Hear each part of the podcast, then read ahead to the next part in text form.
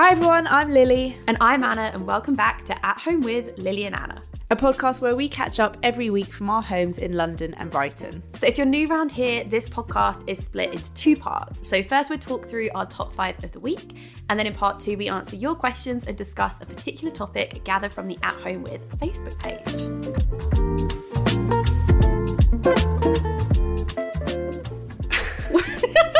We're both just looking at each other smiling. Like, I was waiting for you to say something. You were waiting for me to say something. Hello, how are you? I'm good. Are we just pretending we haven't done our, like, oh my God, Lily, a half an hour debrief before we're now going to sit on here for another hour talking to each other? Is it a pre-brief if it's before rather than a debrief? A pre-brief. A brief. Something like that. A brief. A Monday morning catch-up. We did. We had a little catch-up. How you been? Yeah, good. I'm impressed that you're dressed today. It's actually me this week that isn't. I'm dressed, but I've got my hair and makeup isn't done. You look very, very put together. Thank you. I was channeling, what would Lily do? Lily would get up at 6 p.m. and be like full glam by the time we did podcasts. So that's what I did this morning. Yeah, that's 6 p.m. You mean 6 a.m. Oh, yeah. But not out of choice. When you said I get up at 6 a.m, I was like, do I? And I was like, oh God, I do. Not out of choice. Not out of choice. Out of Gray's, natural wake-up alarm. But today I feel like the last 2 weeks, I think the weather, it's been really hot. I felt like really lazy. And actually I was excited to like get up, do shit today. Yeah, I like a Monday morning. It's good to get this done on Monday morning. It makes you feel really, like, productive. Yeah, exactly. We're going to talk through our peak of the weeks. Go on, Lily. Give me your peak of the week. My peak of the week. Oh, guys, my fiddly fig plant has 3 new leaves. Seriously, what the hell?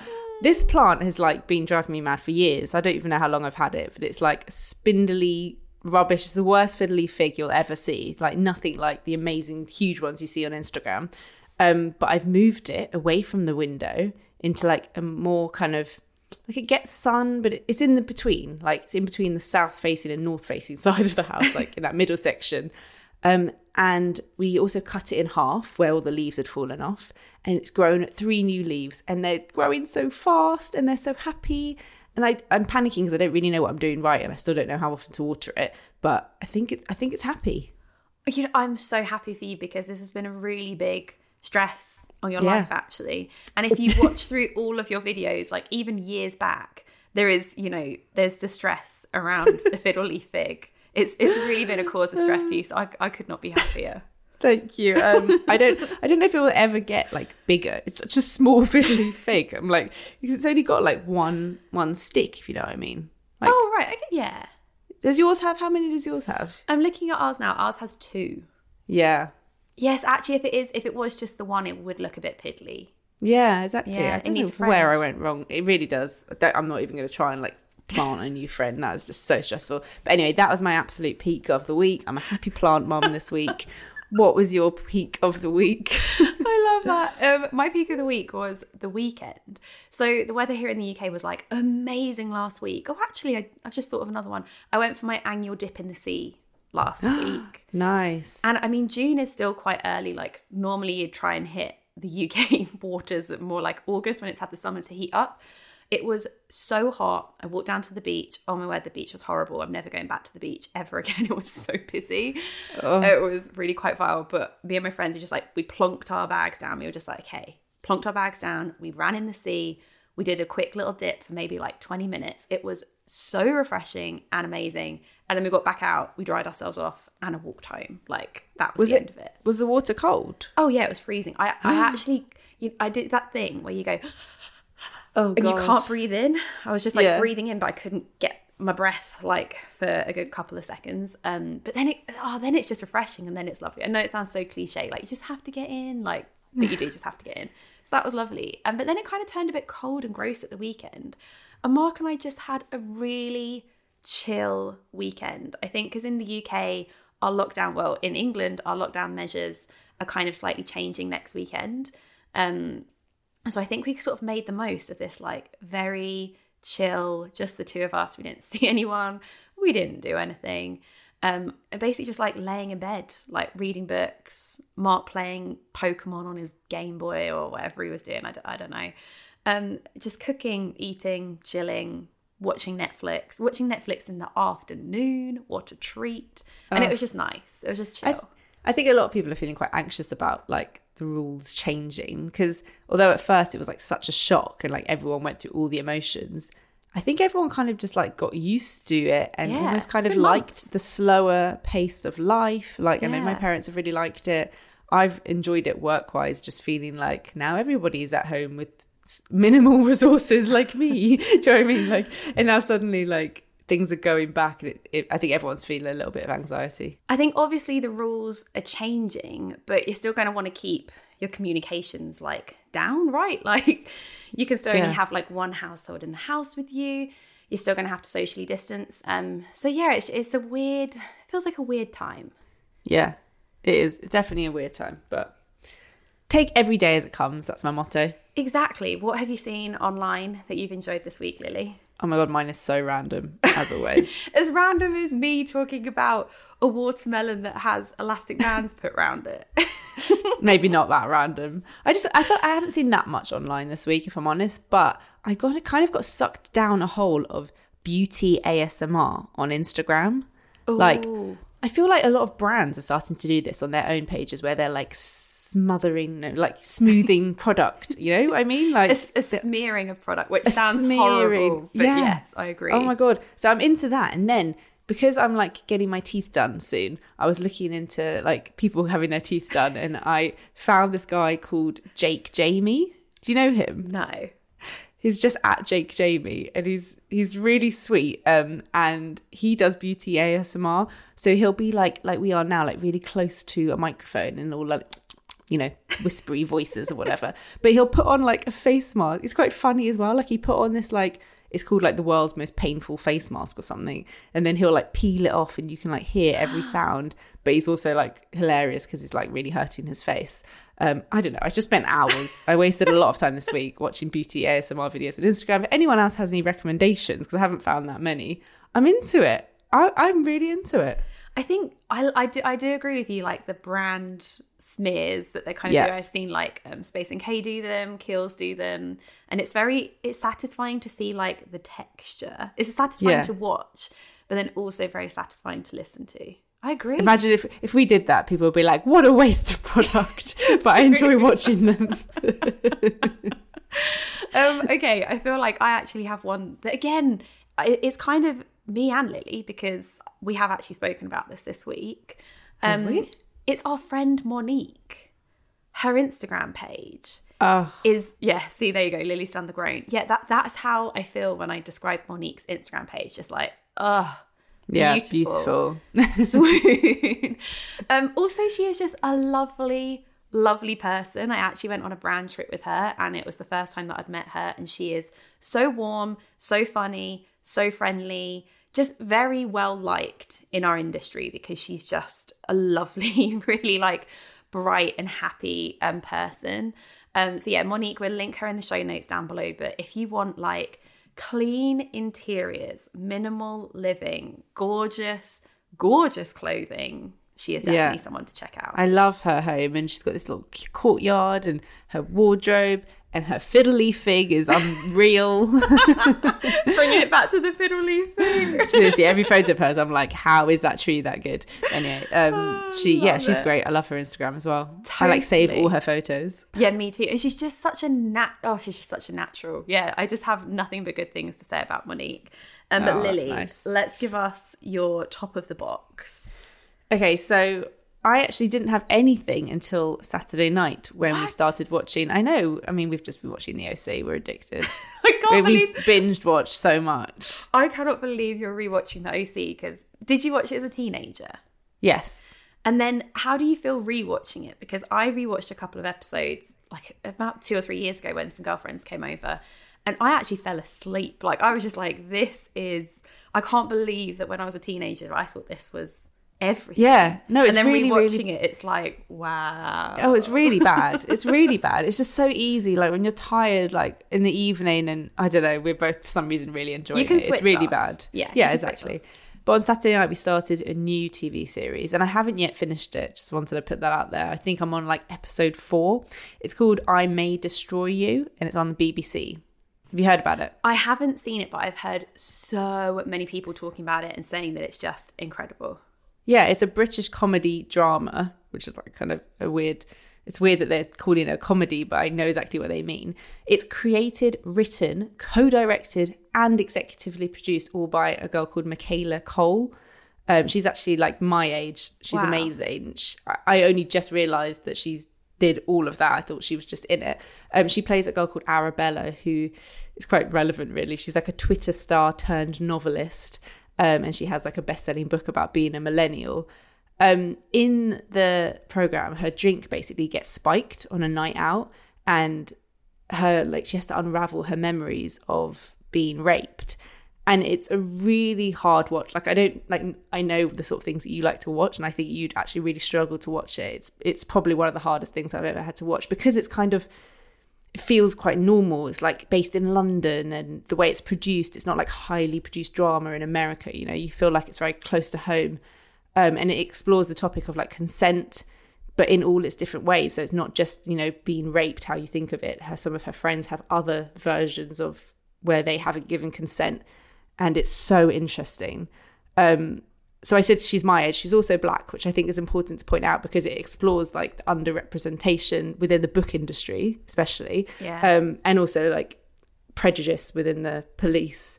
I think it's so powerful. Like literally last night we watched 2 episodes, and I said to Rich, I was like, I need a break. Like this is really hard to watch. Yeah. Uncomfortable, but it's amazing. Viewing, but important viewing. Yeah. Sure. Yeah. Amazing. She's amazing in it. Like I just feel really happy. I think it's come out so well. Yeah. I've heard nothing but praise and nothing but good things about it. So it's definitely on the list. Yeah. Yeah. For sure. Let me know if you watch it. What about you? Well, Film Club, we had a wild card pick. I like that one. Which was fun, and it spanned, I think it was, the year was 1986, I think, and the number was the 10th best selling film of that year, which was Ferris Bueller's Day Off. Oh, I feel like I've heard of that, but I'm not sure if I've seen it. It's on Netflix. It's very like The Breakfast Club, like late 80s kind of teen fun film, and it's Ferris Bueller. He is played by Matthew Broderick. He's Sarah Jessica Parker's husband, and yeah, it's like him, and he's a very popular teenager in his school, and he basically manages to like con everyone in the system to taking this like day off when he just has this like grand day out in Chicago. So when I went to Chicago, loads of people were like, you need to watch Ferris Bueller's Day Off, because it's very like based in Chicago. It scored quite a mixed bag of scores. Like for me, it was somewhere kind of in the middle. One of my friends was like, this guy is intolerable, like cannot stand Ferris Bueller, and if you can't stand Ferris Bueller, then the whole film is ruined, basically. Gosh. But it was like, it was a fun Sunday night kind of watch. And then last night it was my friend Flora's birthday, so we let her pick, and she picked Portrait of a Lady on Fire, which actually is quite a new film, and it's a French historical drama, and it was beautiful. Absolutely. You know, you watch one of them films and you're like, every single scene is like a postcard. Like, that's how it felt. Like, the colours, the framing, it just felt like super, super chic, super well put together. And it's basically a love story between 2 women. It was really, really good. That scored quite highly. And then a TV favourite. This one comes from Lily's recommendation, but also, like, so many people have recommended this. We finally finished When They See Us. We basically spent all of Saturday watching it. I don't even know how to formulate some kind of snappy little evaluation of it. It was like, you have to watch this. I told my parents, I like wrote it down. I'm like, anyone that has a Netflix subscription, like, watch this. Not even that, get Netflix to watch this show. It's a 4-part series on the Central Park 5 joggers case that was back in 1989 in New York. And it's 5 black young men. I mean, some of them were like, what, 14, 15 when this all happened, and how they were like wrongfully convicted. And yeah, I think me and Mark, like even Mark, I can tell when he's crying, I could like feel it in his belly. It literally just breaks you watching it. It just breaks your heart. It's again, such an important watch, like not an easy thing to watch by any stretch of the imagination. But how those young men were treated and their families were treated. And it was very like, what's it called? When it's like, it's all done through the media. It's like basically the media, trial by media, that's it. Like when the trial is, like the media had made up their decision and these poor boys just like didn't stand a chance. And yeah, it was so beautifully acted as well, so beautifully put together. Oh my God, the actors are amazing. Have you watched the interview yet? No, we're saving the interview for tonight. Because has that got the real men and then the actors that play the older and the younger versions in? Oh my God. Yeah, just absolutely a must watch. So thank you for all of your recommendations for that. I think your film club is so funny because I was like, this is amazing. Like finally Anna's going to be able to like see films when I reference films. And then I'm like, you're watching the most obscure films. Can you have like a category called like Lily's Pick where I just make you watch a film? Because I'm still going to reference films and you're going to go, I haven't seen it. But I have seen this Portrait of a French Woman or whatever you've watched. I have seen a French subtitled French historical drama. I mean, yeah, it's kind of great though because it has opened up my eyes. I've watched films. We've watched about 37 films now. I've watched so many films I'd never ever would have watched. So yeah. Have you watched You've Got Mail? Yes, I have watched You've Got Mail. Don't start this. Do not start this. Right, give me a show and tell for the week, Lily. Have you got it? What's my show and tell? Yeah, she's looking for it. She's looking for it. It's the Isle of Paradise Body High Glow Self Tan Serum. I'm such a huge fan of Isle of Paradise and Jules, the founder. He's like, if you don't follow Jules on Instagram, he's just body positivity in an Instagram account. He's so great to follow. And his brand, Isle of Paradise, like really reflects that. So it's a great brand to support. I really like their tanning products anyway. I used to use their mousse and really like it. I just find that these days I don't have time for like the full tanning routine, exfoliating and the mousse, and Rich needs to do my back and moisture. I don't have time for that anymore. So I like the idea of this because it's just like a hyaluronic acid serum. Hyaluronic acid is in like a lot of my skincare products, really hydrating. So I tried it just like using the dropper straight on and I felt like I couldn't like spread it around, like there wasn't enough product. So someone suggested mixing it with a moisturizer. So I did that and it's great. And I didn't get streaky. It was just like a really natural glow. It didn't last like that long, but it's perfect for like, oh my God, it's a sunny weekend. I want a bit of a tan. I think it's just what I needed in my little tanning collection. Nice. I haven't tried it, but I have got it. And I tried the Tan Luxe version of it that has come out that's like, hyaluronic acid based, kind of like serum-y texture. And I really struggled with it because it hasn't got that guide colour. And when you're just using it on its own, I came out real streaky. Really? So I think that's a really good idea actually to mix it in with a moisturiser just to give it a bit more spread. It makes it a bit more like gradual. Yeah. It's not like a, oh my God, I'm tanned. But it's like, ooh, I feel good. Subtly glowy. What about you? What's your show and tell? I have a subtly glowy product as well. And this is, again, something that we were like, you FaceTimed me like last week. And I was like, Lily, what the hell have you got on your face? You look incredible.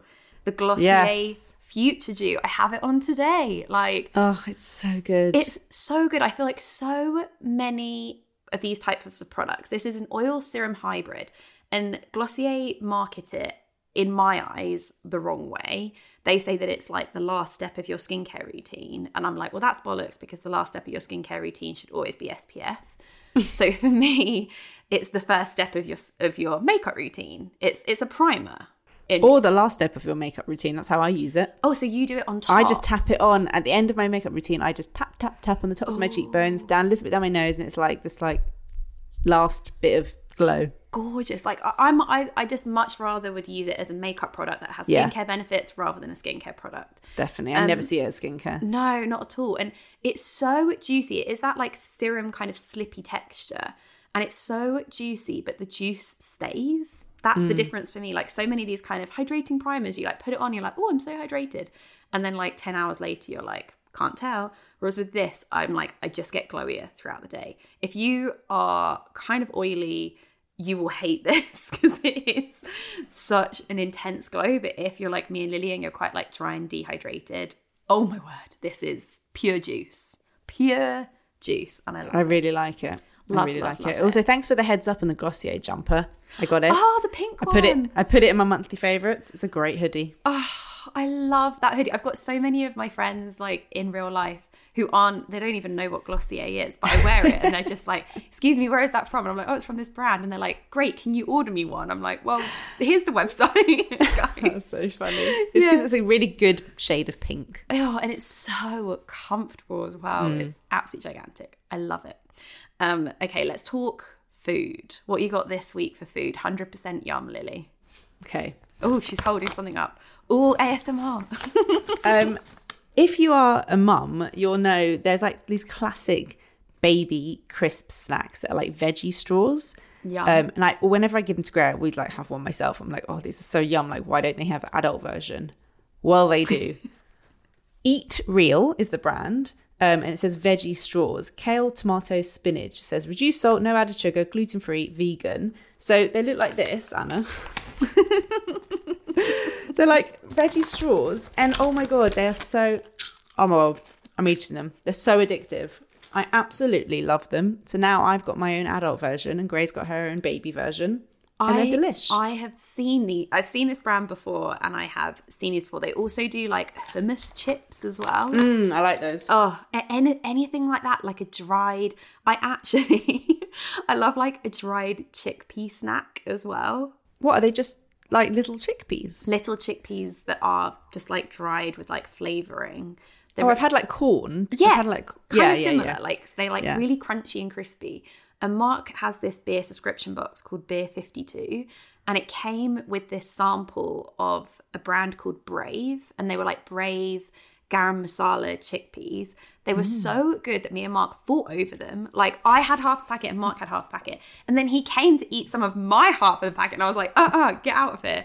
And I actually Instagram DM'd them to be like, hello, excuse me, I can't find these on the website. Like, when are they available for sale? Because they're so good. And they haven't DM'd me back yet, but... That is how obsessed I am with like crispy, crunchy snacks. That's very interesting. Like that show. Sorry, I'm such a marketing geek, but like if they hadn't have put that in with the beer subscription, you never would have discovered them. Got a good partnership. No, such a good partnership. And I found them because we couldn't remember the name. We'd obviously thrown the packet away. And then you go on the Beer 52 tag, and then someone had posted. Like, it was really, really easy to find out like what had been included. I love social media. There you go. Genius. Oh my God, I want to try this. What is your 100? Is that your 100% yum? No. But this week we made the Bosch healthy vegan burgers. I love like a homemade veggie burger. Like I'm not really so into like fake meat. Like, I don't mind it, but that's not like really my vibe. And these vegan burgers, Lily, I think you would love them. Okay, Lily looks like she's about to cry. Are you okay? Because I was making like faces at you when you were talking about fake burger. I didn't see. Literally, Lily looked like she was about to combust, like Veruca Salt style. Carry on talking about your veggie burger. But yeah, you know what I mean, like fake meaty things. There's the odd occasion, but I much prefer it if it's just like made of like beans or vegetables and stuff. Yes, I agree. But Mark found this recipe. I think you would love it because the actual kind of patty meat, in like brackets I'm putting here, that you make, I think Gray would love, and it would be, it feels like it's really a multifunctional thing that you could like use as a meatball, use in lots of different ways. And inside it's got like brown rice, sweet potato, onions. Oh my God, just like all of the things that I love. That sounds yummy. In like really like well seasoned in a burger patty, and then you can either like fry them or you could always like cook them in the oven. They were so good. Like, I think they were the best veggie burgers that we've made at home. I'm salivating just thinking about them. That sounds really good. I like them when they're sweet potato based, because like, I do a lot of those type, and they're like kidney beans and stuff, and they just haven't got that. Like, the sweet potato makes it yummier. They had black beans in as well, actually. So it's like black beans, sweet potato, rice, onions. Oh, you could use like a dookie beans. They're really good for you. Yeah, just any type of bean you've got. Oh my God, I just don't like the frying bit. I don't like the frying bit or the oven bit. It smells, and that bit stresses me out.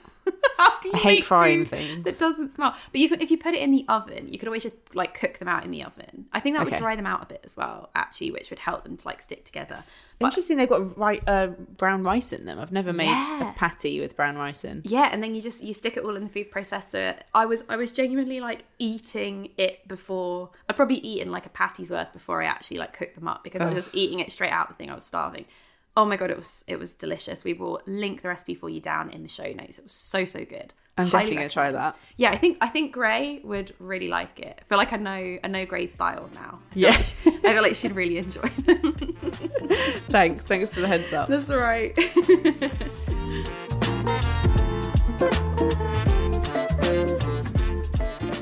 Okay, so this week we wanted to talk about our relationship with body image and the media and beauty standards. I feel a bit like, not nervous, but I feel like there's just so much to talk about. I feel like, oh my God, there's no way we're going to cover everything we want to say. Absolutely not. Like, me and Lily both just did a stretch before this. We were like, like we need to limber up. But yeah, there is so much to talk about it. Like, 40 minutes worth of us chatting. Yeah, and with everything. We're by no means like experts on this. I think we just wanted to talk about like our experience with it, our feelings and thoughts, and share some of your guys as well, because obviously we've been looking at the Facebook page and seeing how you guys feel about this. I just think it's an interesting topic to discuss, to get people thinking about. So should we start with like growing up and body image, like how we felt about it growing up? Yeah, I've made some notes on this. I mean, I feel like, well, we're 30, as we referenced in the last podcast. So I'm really having to like cast my mind back here. I grew up in what I've written down as a nudist household. We are not nudists. Like, that's not what I'm saying here. But I'm just saying that, like, I feel like we were quite naked as children. Like, and that was like fine. You know, we were quite like cool with being naked. Everyone was naked and that was cool. And I've written, like, it's weird because the thought of me being naked now in, like, a changing room at, like, a gym or something freaks me out. I'm quite, like, a nudist at home. Like, I'm happy just to walk around in my pants. I'm happy to walk around naked. But the thought of being, like, in public naked really, really freaks me out. Also, like, eating disorders run in my family. So I think my parents were always really mindful with me growing up in terms of, like, food, not making me like eat my whole dinner and making myself sick, or like, I don't know, they were just very like cool around food, like never forced it on me. We ate sweets and we ate healthy foods and we ate like a mix of everything. My mum is a really good cook and it was very like from scratch cooking. So I think they were very like careful about what they cooked and very careful about, they would never ever say anything about my body or my weight or anything like that. As an adult, as a child, never. But I think the thing that sticks out for me is like being a kid in school. Kids are horrible. Kids are so vile. And I think what kids really picked up on me from school was that I was really hairy. Anyone who has ever met my dad knows that I have very much taken over his side of the family with that gene. And I had like full on, dark, thick, black hair all over my body from the age of about like 8 or 9, maybe even like a bit younger, like full on monobrow. And like the kids would call me Monkey Girl. Like that was their like name. They were like, oh, Monkey Girl. And that was just it. Like, and I was so horrified by this like super thick hair on my body that I remember in year 6. So I would have been like about 10. I actually had one of the main parts in my school play. And thanks. And I was wearing like denim shorts. And I remembered I just cried until my mum let me, or my mum actually shaved my legs for me in the bath. Because she could see how like distressing it was. And she obviously didn't want to make it into a big thing and like create this fear around me because of it. But she could tell how just like so distressed I was about the hair on my body. So yeah, I was what, like 10, and I'm already like shaving my legs.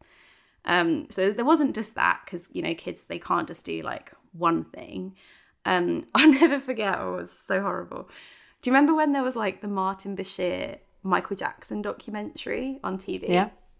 And so this horrible, horrible, horrible boy came back into school the next day and was like, Anna looks like Michael Jackson, because I had like quite pale skin. I know, like, you have to laugh. I had like really pale skin. I have really like quite a lot of colour in my lips. I have like really dark hair. I had quite short hair. So that was it. So then I was like, I'd gone from Monkey Girl to Michael Jackson. And I was just like, wow, this is not, you know, like when you go to school, you're like, sorry, I'm only ever going to see Michael Jackson. I'm sorry, I get Amy Winehouse. So come on. There you go. But you know what I mean? Like, you go into school then you're like, oh, right, okay, this is not how I thought my school day was going to go. Everyone has seen this Martin Bashir documentary and was like, yeah, actually, you really look like Michael Jackson. I was just like, right, okay, cool.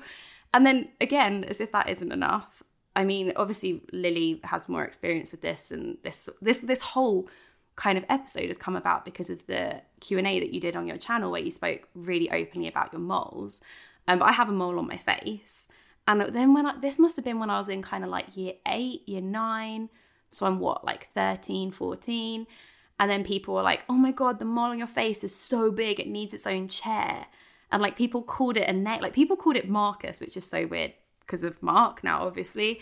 But people were just like, yeah, people, and I like laughed along with it because I was like, ha, yeah, it needs its own chair. Let's just like name it. And you try and like own it, don't you? And you try and like laugh along. But yeah, I was like, what the hell? Like, basically kids are horrible.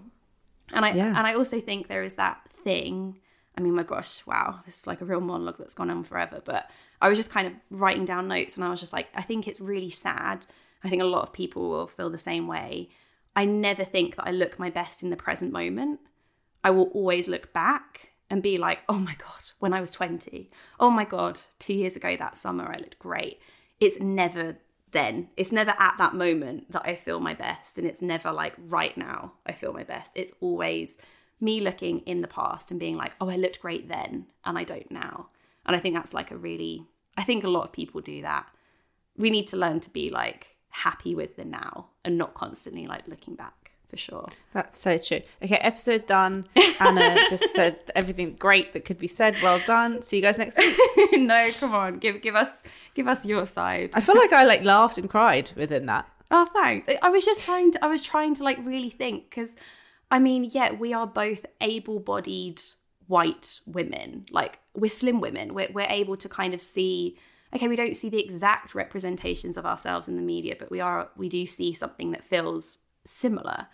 So it's hard for us to talk about it from that sense, but everyone does have their own shit and everyone has, basically kids are horrible. That's all I could think of. I really don't believe that anyone exists who just has fully always felt totally comfortable with everything. It just no. And I think it's important, like you said, yeah, we're very privileged, but it's important to acknowledge that everyone has their something. Yeah, exactly. I was trying to think about growing up, but like you said, it's a long time ago. It's hard to actually remember.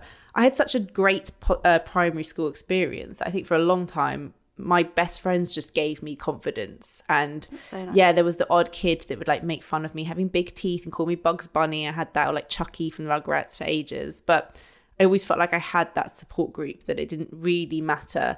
I feel like Spice Girls, I know it sounds ridiculous, were like such huge positive role models for all of us. Within my friendship group, there was, each of us could see ourselves in one of them, and we would pretend to be the Spice Girls. And you know, Jenny would love her hair because of Mel B, and I mean I didn't know where I fit. I was like, I want to be Sporty Spice, but my hair won't go in a ponytail, but whatever. We all saw ourselves somewhere in them, so that was really good experience, I think. But I do think the older I got, like towards year 6 and then teenage, that's where the insecurity started. I think when you're younger you don't really notice things about yourself like you do when you're older. I like silly things, like I remember I always wanted to have like those little straight bits of hair at the front that like my friend SJ would have, like people with straight hair, like bits, you know, that was a real like 90s look. So one day I like cut the front of my hair, but I cut like a huge chunk. So I just had this like chunk of hair hanging and I couldn't get the bits that I wanted. And like before I went on summer camp, I used to get my hair fully braided because I just couldn't figure out how to go away for 2 weeks. I'd need like 5 bottles of hair mousse, and I just felt like a stress that no one else had to think about. I think I had my first blow dry when I was 12, and I literally just felt like a princess. Like, I just couldn't believe how incredible I looked with straight hair. Like, because that's just what I thought being pretty was. I hated my hair so much. And I hated going to the hairdresser. I really think it was only in my 20s I stopped being terrified of going to hairdressers. I used to go and they'd all gather round and go, oh my God, whoa, your hair is... They'd make a huge deal about it. They'd be like, come over here, come over, look at this. They'd use these tiny combs. The amount of times a comb would snap in half when they're brushing through my hair. And I was going, do you not have a tangle, like a brush or anything? And I just wanted to get out of there. I hated it. They'd take hours. They'd be like, oh God, running late for my next appointment. Didn't realise this was going to take that long. Like people now still say that. And it just makes you feel like it's so weird. Such a simple thing like curly hair, which really isn't a big deal. I hated it so much. I also really remember like, going into my teens and going on holiday, and for years I wore bikinis with shorts because I hadn't yet like started getting a bikini wax, and I was like, I don't really know what to do here, like I've got hair there and I'd wear shorts, and it was this real like thing, and I just felt so insecure and paranoid about it. Like I was quite like a hairy person, I don't really, it's funny because in my 20s I was really paranoid about arm hair and stuff, and I didn't really remember that as a kid, but I really remember like bikini hair on holiday being like a big thing.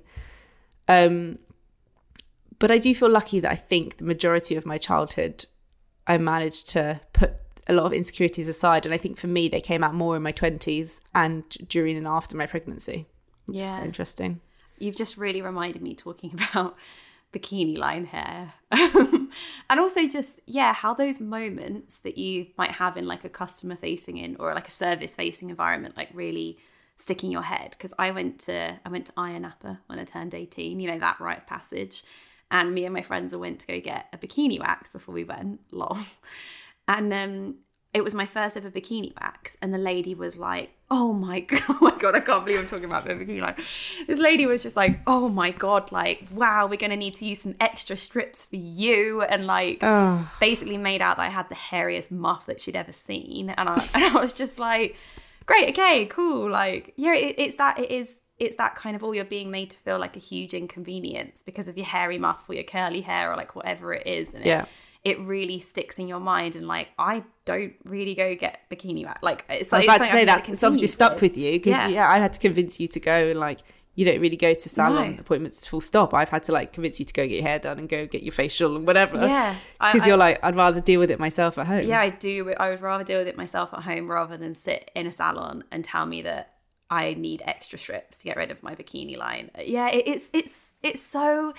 It feels so silly when you talk about it. You're like, wow, this really on the grand scheme of things, like Jesus, like this is not a big thing. This is not a huge problem in my life, but it is just sharing that. Yeah, everyone has their own insecurities for sure. Definitely. I think, like you said, when I'm talking about moles and getting the messages, so many DMs, it made me realize that it is important to talk about it because everyone feels the same and it makes you feel more normal. Yes. But when we put in the Facebook group about this topic and we asked you guys, you mentioned all the different things that aren't typically shown in the media, in magazines, on brand websites and TV adverts. The list was huge and I'm sure we're missing so many. Totally.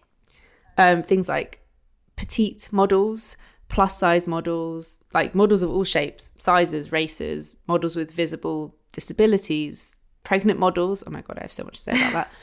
Models with acne and different skin textures, visible pores, moles, freckles, skin conditions like psoriasis or, you know, moles, like we said, cellulite, stretch marks, body hair. Yeah. I mean, it's so mental that these are things we don't really see. Like, yes, there are some brands that are doing it well. Like I mentioned earlier, brands like Isle of Paradise. There are some brands, and we'll mention them later so you guys can go check them out. But why aren't we seeing even basic things like models with glasses on? It's not hard to Photoshop the glare away from glasses. But if you're young and you wear glasses, you immediately think, I'm different.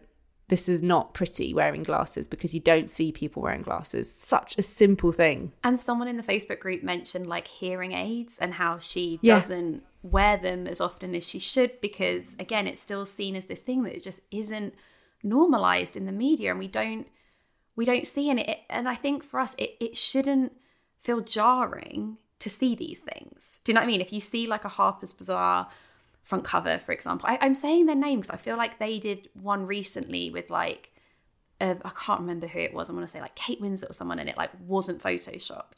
This shouldn't be like, woo! Yeah. It's only recently that you're then legally like not allowed to use fake eyelashes in a mascara ad. Like I couldn't believe how long, like I remember being like, this is not okay. It's only recently they're not allowed to do that, or like hair extensions in like a hair advert. Well, they have to say now, don't they? Have to say like styled with hair extensions, but previously they didn't at all. But I have inside knowledge that often they'll just go and shoot the ads abroad so that they can use hair extensions because the rules are different. Like it's just, stop making people feel like what they've got isn't good enough because it's not what they're seeing. It's so important. Like, what is wrong with a bit of face hair? My friend who's a model said her lowest of low experience, you know, she goes to every job free of any body hair. She has a whole routine the day before a casting or a shoot where she removes every inch of body hair, and you know, she has a lot, like us, she'll admit that. And she was on shoot and someone had to come and thread away some of the hair on her upper lip because for the close-up beauty shots they felt like they could see some of like the fuzz on her face. What is wrong with a bit of fuzz on your face? Like, these young girls even girls in their 20s, boys as well, like, who are seeing this, they need to see that that's normal. Why does it have to be this perfect smooth canvas? Normalize just... peach fuzz. Seriously. Like, seriously with the peach fuzz. It needs to be normal to see, you know, scarring on your face from spots or just anything. Like, no one has that perfect, like, Barbie face or body. It just blows my mind. And until I really noticed it, especially this started with the mole thing, and I noticed that no model on any brand website has any moles on their body. And a photographer messaged me and she said, sometimes it's easier just to Photoshop them out. Well, you know what? Maybe it shouldn't be easier. Why? Take the time, because they have to go around each mole apparently and like clear it up. I don't know. I don't really buy it. Like, so the moles are being someone needs to make the change. Round. Yeah, exactly. Like, just it's so ridiculous. Like, these things, psoriasis, cellulite, there's just so much, and we need to be seeing it. And I've been trying to work out, like, over the weekend I've been talking to so many people, because I do know a lot of people in the advertising industry and models, and I've been trying to work out, like, who is it that can actually make the difference and make the change. And I do think it's just a combination of a few different people, really. Yeah, I think the model agencies need to put more of an effort in to put forward people to the brands. I think they need to be pushing and saying, like, I've got this great girl, because the thing is, these models, they can't say on a shoot, like, please don't thread my lip. That unless you're famous, you have no say. They'll just get another girl in. We've all watched America's Next Top Model. Like, you are made to do whatever you are told to do. The agencies need to represent them and push forward girls and say, you know, have you ever thought about not photoshopping out the mark on her leg? You know, try and have a bit of a voice and opinion. I think that ad agencies need to be speaking to the brands that they're pitching to, like, let's do a campaign where we don't Photoshop out the cellulites. And I think the brands who are right up there at the top, and I know they're normally 50-year-old men, but they really need to be educated. If there are any women up there, high up, they need to speak up and say, like, it's not okay that you photoshopped every blemish off this girl's skin. Like, someone just needs to say something. And also, from a consumer point of view, there was a question in the Facebook group about, like, what do we like to see when we buy clothing? I know I like to see the clothing in a video, preferably, on the model, walking around. And again, models of all different shapes and sizes, like, how helpful that is as a consumer to be able to see the different sizes on these models' different bodies and see how it moves and see how the fabric sits and see where it clings and all of those sorts of things. I think actually from a consumer point of view, surely the ultimate aim here, it's, you know, brands that want to make more money, surely they can do that through appealing to a larger range of consumers and showing the clothing on people. Like, that's the thing. I think they're worried about, like, showing off their product to the best it can be. So, like, they're thinking if they have a lipstick on someone that's got a bit of acne, is that going to reflect in sales? Like, I don't know any of the behind the scenes. I'd love to know if it would make a difference or not. Something a lot of you guys in our Facebook group complained about is the fact that often, you know, they'll use the tallest of petite people when talking about petite, or the slimmest plus size model, or the palest black women with straightened hair. Like, you know, they're trying to kind of do the most least offensive version, which is just a joke, really. It is such a joke. And I think, through going through the comments on the Facebook group and through just talking to friends and family, this is what people are crying out for. This, like, there's an audience for this. People want to see it. And like what you said about the lipstick thing with, oh my gosh, can you imagine someone with a bit of peach fuzz and then it's a lipstick? No one's even taking that risk. No one's even giving that a chance. Like, it's like, oh no, sorry, that doesn't work, the end, and it's shut down. It's like, now is the time to try new things and try and move forward and push forward, because consumers can control where their money goes. And there are brands that are doing it well out there.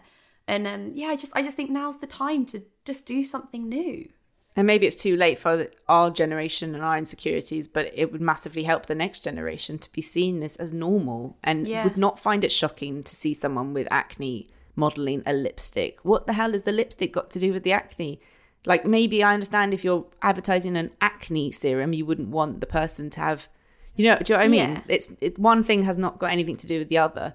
I think it's so important. And I do think, like, our industry has a lot of negatives in it, but I think our industry has done a lot in terms of positivity for this kind of thing, because the control from these brands is taken away in a sense. So unlike on an advert, you know, I've been on adverts. I used to work in advertising, and I remember we once did a supermarket ad, and all of the fruit and veg was painted and polished, and I mean it wasn't even edible by the time the advert was shot. A brand comes to us, a skincare brand will work with us, and they have no control over the fact that whether on the day of shooting I might have a massive spot on my chin. Mm-hmm. That is out, it's in the brief that it is out of their control, and it's totally up to us how we do it. You know, we've got certain key messages, but they can't control how our skin is on the day. If I do a brand with a job with a hair brand, they can't control if my frizzy bits are sticking up. So if anything, I think we're kind of showing more, we have more control to show like the realities, and it's not this perfect, like the amount of times I've been on shoots and they've tried to hairspray down every little, and they spend ages, or just want to get that frizz down.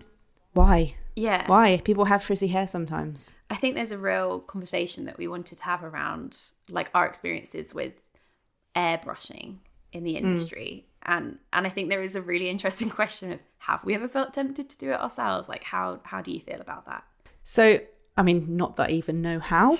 That's definitely a limitation. But I remember back in the day, probably around 2012, a couple of years into blogging, I used, so you know how you have like iPhoto or something on your computer? Oh yeah, I iPhoto, yeah. They had like a blurring tool.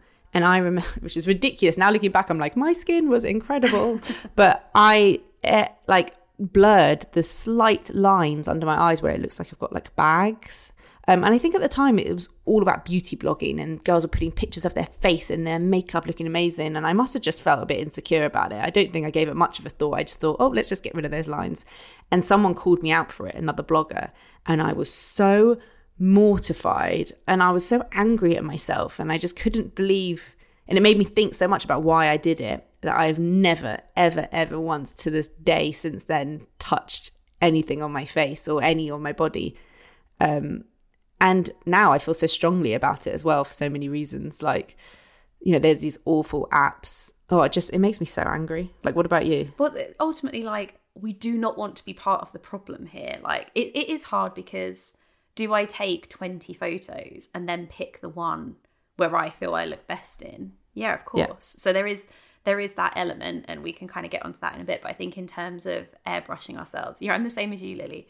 My skills are not that good. So no, the answer is no. But have I done it in the past? Yes. And like Lily said, for me, it was my psoriasis on my leg. I've definitely 100% like blurred that out in the past. And I haven't for years, and I'm pleased I don't, because now whenever I get a comment and people are like, oh, is that mosquito? They look like mosquito bites from a distance. So I always get questions, even in real life, people that I know saying, oh, those mosquito bites, well, they look really bad. And I'm like, oh no, it's just my psoriasis. And people are like, oh, okay. Like, oh, sorry, I asked. I'm not like super offended if someone asks. But whenever someone comments, I just say like, oh no, there's psoriasis. And then people are like, oh, okay, like, no worries. It's just like an educational moment for everyone. And then people are like, I like that she has her psoriasis out. And like, I don't need that white knight. Like, that's really sweet for people to say those things. But like, it's fine. I'm not upset if someone asks their mosquito bites. But I do get comments from people who do have psoriasis just saying like, thank you for not photoshopping it out. Thank you for not blurring it out. Like, it's just one of those things that I have. It is not painful. And I think previously, I mean, you know me, I like live in trousers constantly year round. And I think I've stopped doing that over recent years, because I'm like, you know what? Life is too short to just sweat and boil in jeans on the hottest day of the year. I want to wear a skirt like everyone else. And if a couple of people think I have mosquito bites on my legs, who cares? Who cares? Also, like, the worst thing would be if someone were to meet you in real life and be like, whoa, you look so different to how you look online. That's my like worst nightmare. Exactly. So. And I think we did speak on last week's one about like airbrushing that we've had done to ourselves. And I was like, oh, I've got a really funny story. And I like teased it. I feel like I do need to tell the story. It was a brand, a really nice beauty brand actually. And I was photographed like holding something. And they like used it in a newsletter or used it on one of their things. And then eventually when I saw the newsletter, they had digitally altered the shape of my nails. Like, what? the hell? They'd made, I was like, I looked at it and I was like, wait, is that my hand? And I was like, yep, that's my hand. I was like, they've actually they've changed the shape of my nail. They'd like made my nail more oval. And I was like, what? Like what?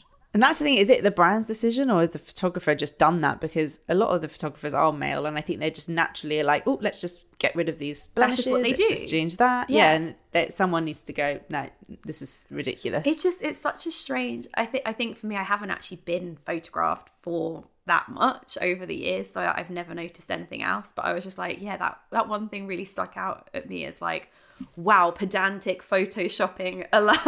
Yeah, like, but that's often why we don't do stuff. Like I hate doing stuff when it's someone else filming it and we've got a script to go by or like a shoot. It's like out of our control. Yeah. Like most models, unless you're really famous, they don't ever see the photos until they're up on a billboard. My friend literally did a massive shoot and then she saw herself and was like, I don't even recognize me. That's so heavily photoshopped. Wow. And I would just feel terrified, so helpless in that situation. We're lucky that if we do a magazine shoot, often we'll get to see it first. Yeah. I think I managed to catch my one where they photoshopped out all of my moles. It's just weird. It makes you think like, oh, so that's a flaw, that's a blemish. It's horrible, really. I do think though, I try quite hard on my Instagram, even though, like you said, I'll pick like the best photo out of 20. I try not to make a situation seem too false or, you know, I don't focus too much on like the position of my posing. And I want to show, especially on stories, like the realities. Like I want to show cellulite. I think I showed like a photo of my body 2 days after giving birth in underwear and like what a post-baby body looks like. You know, talking about my teeth, like I do make quite an effort to show some of these things, as hard as it might be to show my insecurities to hundreds of thousands of people. I think that's the part we have to play in what we're doing, yeah, to counteract some of the falseness and photoshopping that there is out there. And I find it frustrating when I see other people who have clearly photoshopped or face-tuned their photos, especially when they're trying to sell like a skincare product. And it's like, how can you possibly say that this cream is making your skin great when you've just blurred out your whole face? I think it really frustrates me. I think that was another question that came up, kind of how do we feel about cosmetic surgery and should a person hide what they've had done? And I think for me, I feel the same way that you do there about that. I'm so like, you do whatever you want to your body. That is like none of my business. If you want to have Botox, if you want to get your lips done, like that, and that makes you happy as a person and you're doing it for the reasons that are personal to you, go ahead, be my guest. My struggle is when people in our industry have those things done, do not disclose them, and then might talk about like a super juicy lip plumping lip balm or like, oh, this has really helped with my fine lines on my forehead. And you're like, the amount of times I've bought lipsticks or lip products thinking like, oh my God, it looks so amazing and smooth on her lips. And then I realised that no lips are that smooth. Like lips have wrinkles in them. So you're seeing these lipsticks on lips that have lip fillers, and that's fine. Like you said, do what you do. And I think we're super aware of that. Imagine for the people who aren't aware of things like lip fillers and they're seeing these products on these lips and like, yeah, like wrinkle cream, but you've had Botox. Yeah. I do feel like there needs to be some kind of disclosure there because it's very misleading. I think that's what we feel. That's how I sort of see my role in all of this, is it's like, if I was to ever have Botox, spoiler, neither me or Lily have had any injectables or anything like that. But if we were to, I would want to talk about it because I would want people to know and to be able to like take that into account if I was giving recommendations on certain things. It's like me getting my teeth done and then doing an ad with a whitening toothpaste but not telling you guys that I had my teeth done. Yeah, and that's where I feel that the issue is. There's so many issues around disclosure in our industry, but I feel quite strongly about just being open with those kinds of things so that as a consumer you can make an informed decision knowing all of the information. And I feel like otherwise you're only getting like half the picture there. Okay, so let's talk about like changes going forward. Like we've talked about the different roles that people can play within model agencies, ad agencies, brands, like people speaking up and trying to make a difference. I also think, to me, like as a parent, it's so much about like raising the next generation. The idea of like my child going up to someone in school and being like, ooh, look at that birthmark on your face, like actually makes me want to like cry. Yeah. So for me, it's just so important to teach my children to accept everybody and everything, and you know, if they are interested, is a certain way of asking and not being the bully, not saying that one thing that sticks with, you know, whoever said to you that you, I can't remember what you said, looked like something. Michael Jackson. Yeah, but there was something else. Yeah, that stuck with you. You're 30, girl.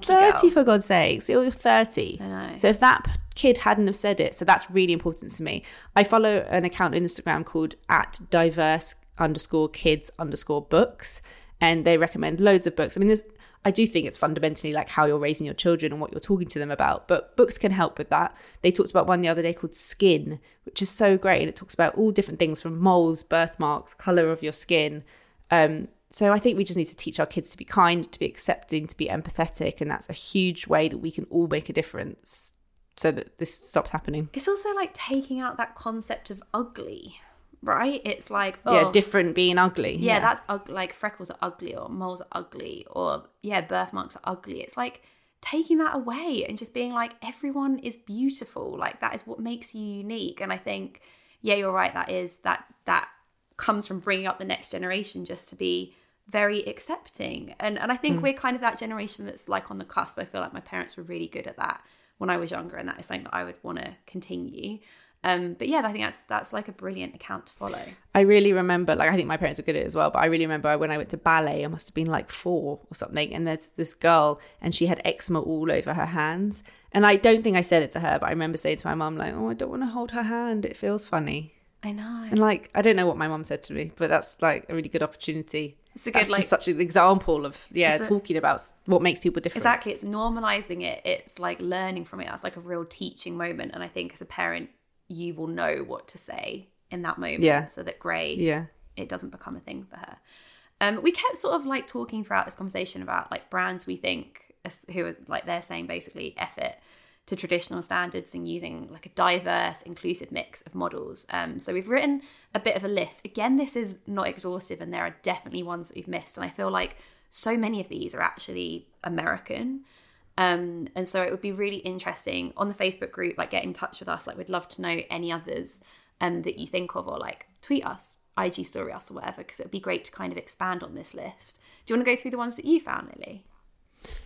I can't remember what I found, what you found, but yeah, Tala, I don't know how you say it actually, by Grace. Yeah, Tala by Grace Fit, who's a content creator. She's really great, including, you know, people in wheelchairs and all different like shapes and sizes, and it's a really like positive brand.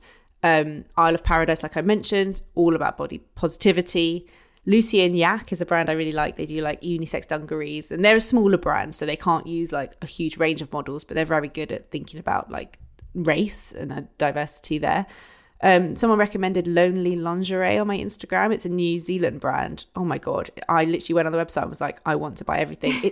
That's probably the most diverse I've ever seen. They've got like a woman who's probably in her 60s with long grey hair.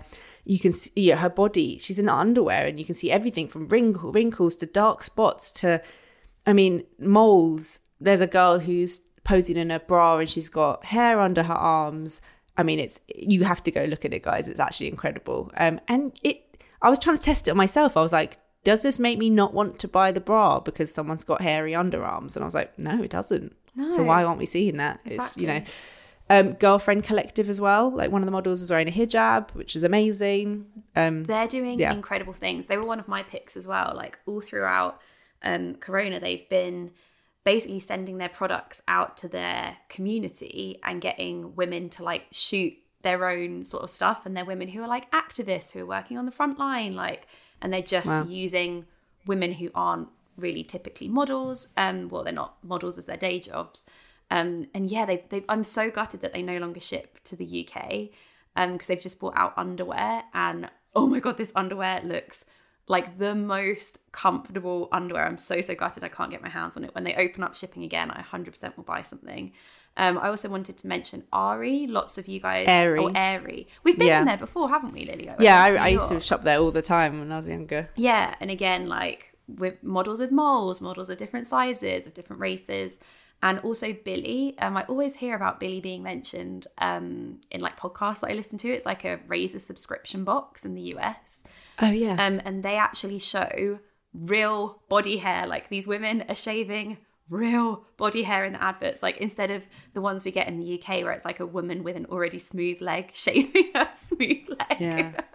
I feel like I've been a bit a part of that problem actually, because I've done a lot of jobs with epilators over the years. And I think every time I do it, I think, oh, I should probably show like before being like really hairy, but I don't know, like we're not perfect, are we? We all have our own insecurities. It's a big deal to show hundreds of thousands of people your hairy legs, but I try. Exactly. And then kind of a comment to end on. This one comes from Melanie Brister.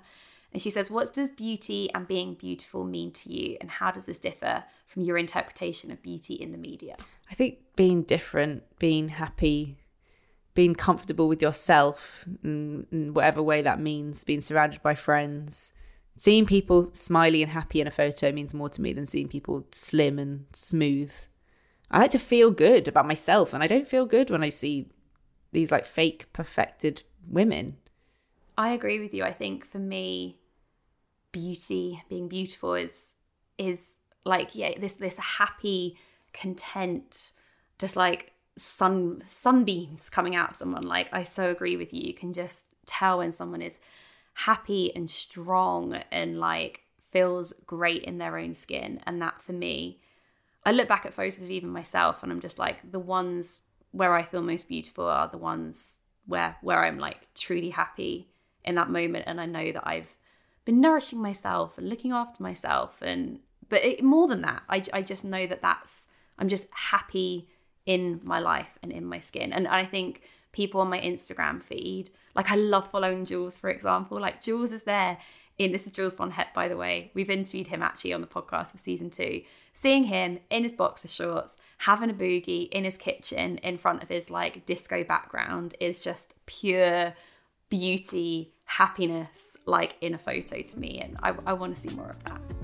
Yeah, definitely.